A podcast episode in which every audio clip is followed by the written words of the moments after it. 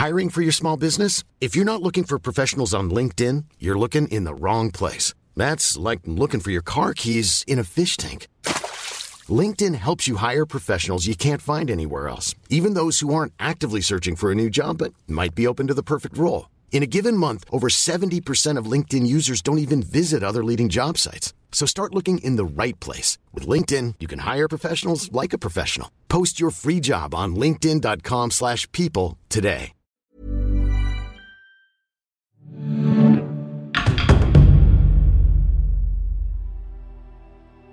Ustedes emperadores, reyes, duques, y todo aquel que desee conocer la diversidad de los reinos, provincias y regiones de todos los territorios del este, lean este libro. Así comienza Los viajes de Marco Polo, el más grande exponente de la literatura de viajes. Publicado en el siglo XIII, fue un éxito instantáneo que llevaba al lector en una emocionante aventura desde Venecia hasta el lejano oriente a través del Mar Negro. Marco Polo realizó este extraordinario viaje hacia el final de la Tierra entre 1271 y 1295. En esta historia, el lector viaja con él a cruzar ríos interminables y desiertos vastos, a encontrar tribus de jinetes nómadas e incluso a conocer en persona al gran emperador mongol Kublai Khan.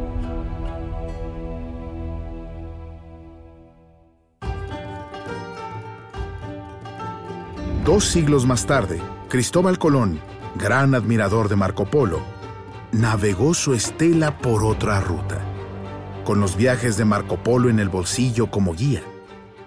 Muchos exploradores han intentado seguir los pasos del veneciano. Sin embargo, no era en realidad un pionero ni un explorador solitario. Sin su padre, Nicoló, y su tío Mafeo, probablemente no sabríamos su nombre. Los dos hombres llegaron a Kambalik, el actual Pekín, cuando Marco era tan solo un niño. Sin esta primera incursión hacia el corazón de un mundo distinto, Marco Polo no habría sido más que un comerciante veneciano más. Estás escuchando Ecos de la Historia, detrás de las leyendas el podcast que te cuenta las verdaderas historias de algunos de los héroes más legendarios. Mientras la franquicia de Assassin's Creed cumple 15 años, viajarás de regreso a través de 25 siglos de historia para conocer a los hombres y mujeres cuyo destino los llevó a la grandeza. Descubre sus relatos. Revive sus leyendas.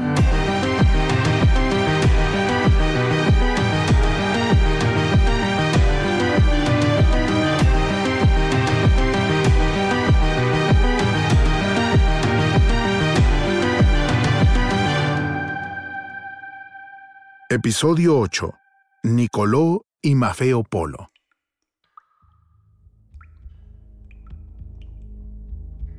La historia del manuscrito de los viajes de Marco Polo comienza en 1298 en una prisión genovesa.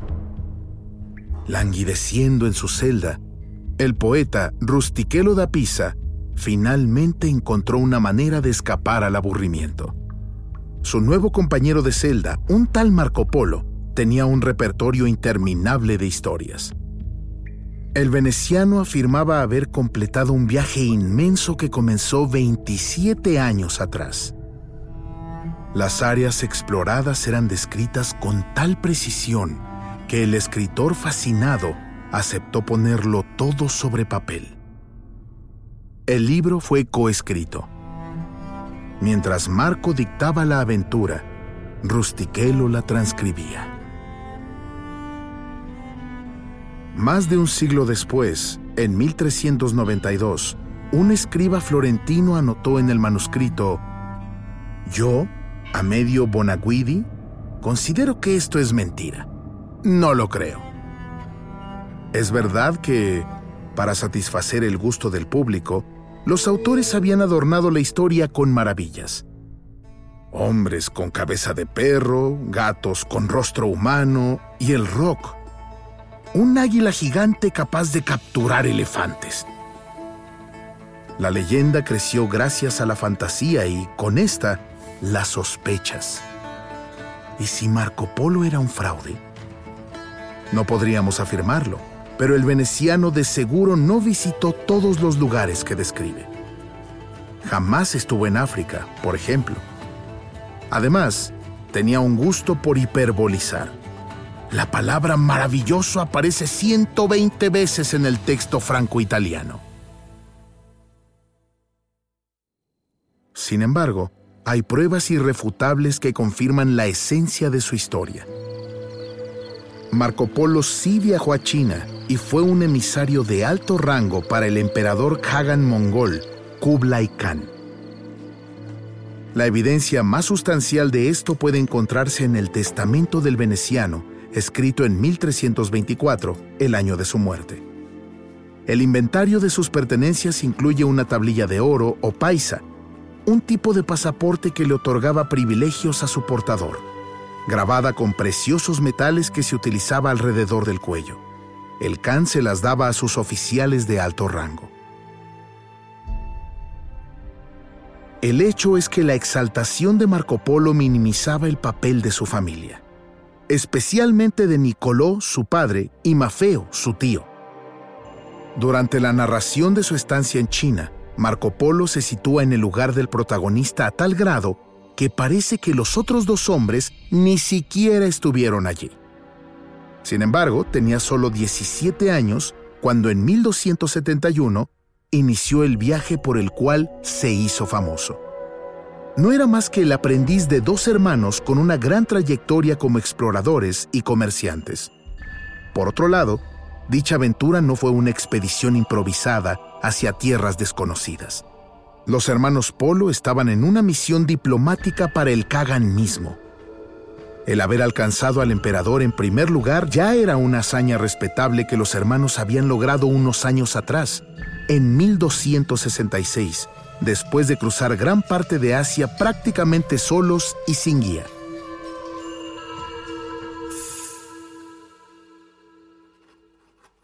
Las primeras páginas de los viajes de Marco Polo describen con mucha precisión esta primera travesía y, con el tiempo, la leyenda de Marco Polo borró los logros, quizás aún mayores, de su padre y su tío.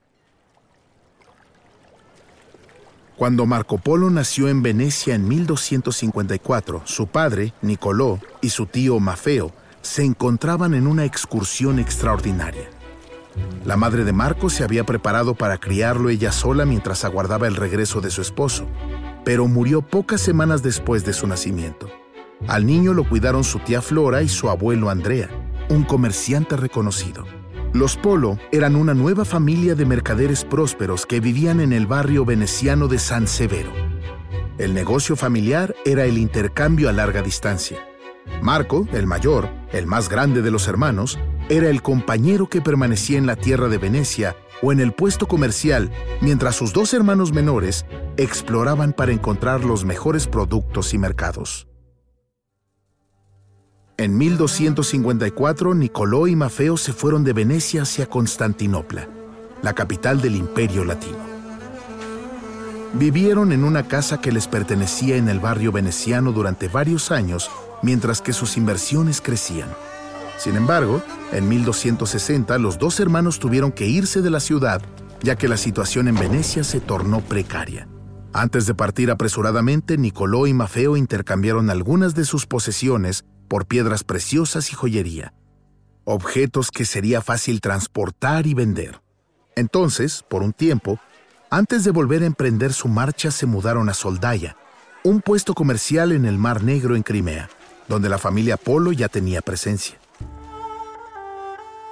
Mientras cruzaban las montañas crimeas, se embarcaron en una aventura imprevista que los llevó hasta las estepas asiáticas de la Horda Dorada, el reino mongol liderado por uno de los descendientes de Genghis Khan. No sabemos por qué emprendieron este viaje. La única fuente disponible, los viajes de Marco Polo, no da explicaciones. Es posible que hayan seguido una ruta sugerida por otros comerciantes. Algo es seguro, los occidentales ya se habían aventurado al interior de esa parte de Asia. En el año que nació Marco, 1254, el misionero franciscano Rubrukis, un enviado del rey Luis IX de Francia, regresó de una misión que lo había llevado hasta Karakorum, la capital del imperio mongol. Los dos hermanos pudieron haberse enterado. En su reporte, el monje recuerda que los líderes mongoles recibían regalos valiosos, como joyería. Los Polo pudieron haber planeado todo antes de salir de Europa.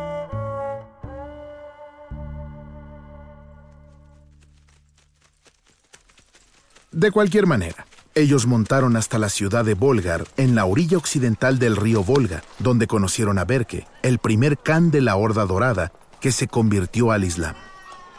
Este les dio una cálida bienvenida y la joyería que ellos le entregaron lo impresionó.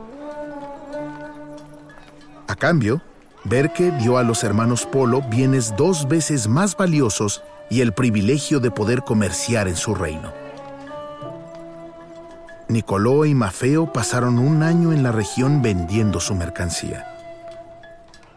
En este punto, los dos mercaderes probablemente planeaban regresar a su tierra, ahora ricos gracias a su negociación. Pero un evento inesperado los obligó a adentrarse aún más en la Horda Dorada. Se desató una guerra entre Berke y Hulagú, el Khan que fundó el Ilkanato, el reino persa que se expandía y amenazaba las tierras islámicas.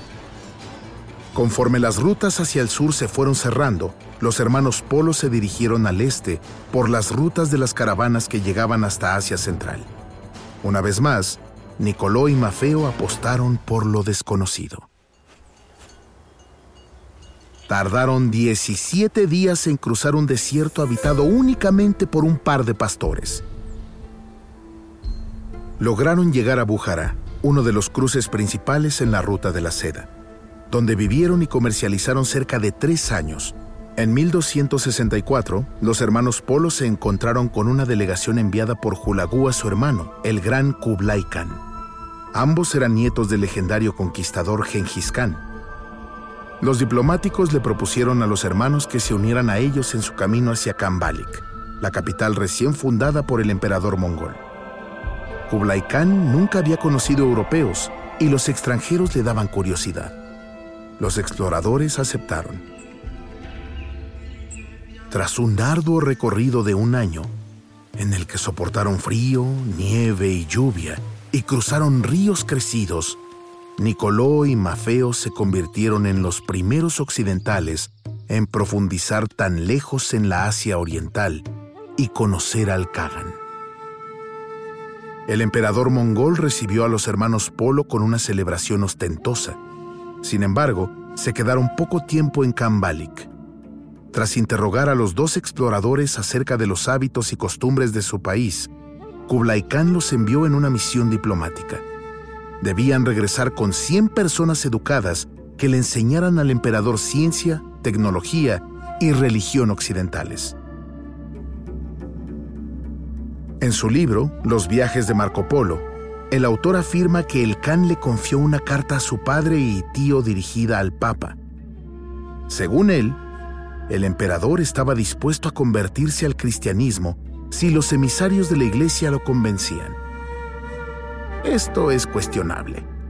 Meramente revela los puntos de vista del viajante y su convicción de que su fe era superior a la de todos los demás.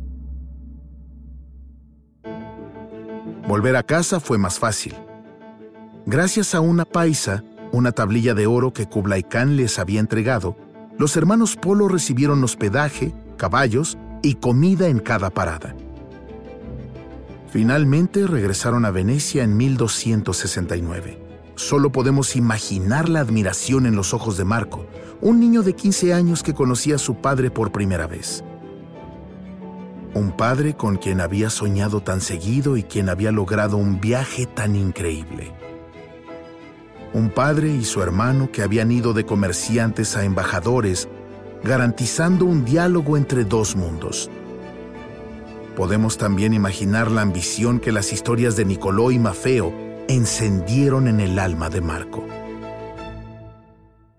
Como resultado, dos años más tarde, Cuando los dos hermanos iniciaron su nueva travesía hacia el reino mongol, Marco fue con ellos.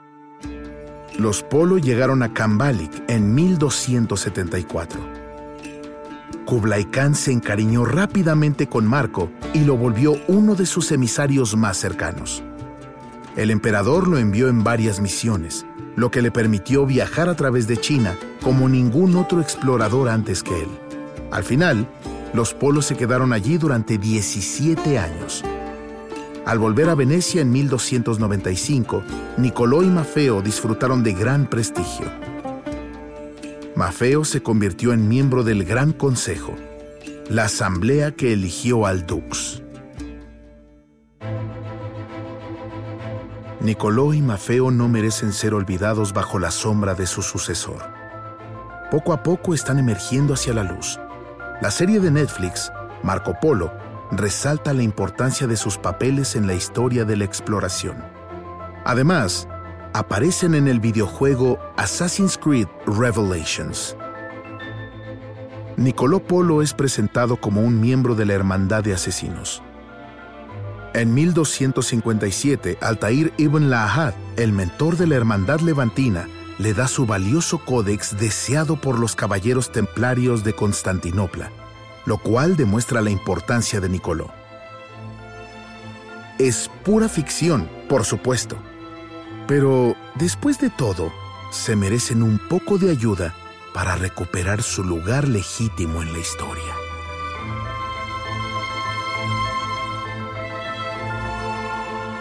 Gracias por escuchar Ecos de la Historia, Detrás de las Leyendas, un podcast de Ubisoft producido por Paradiso Media.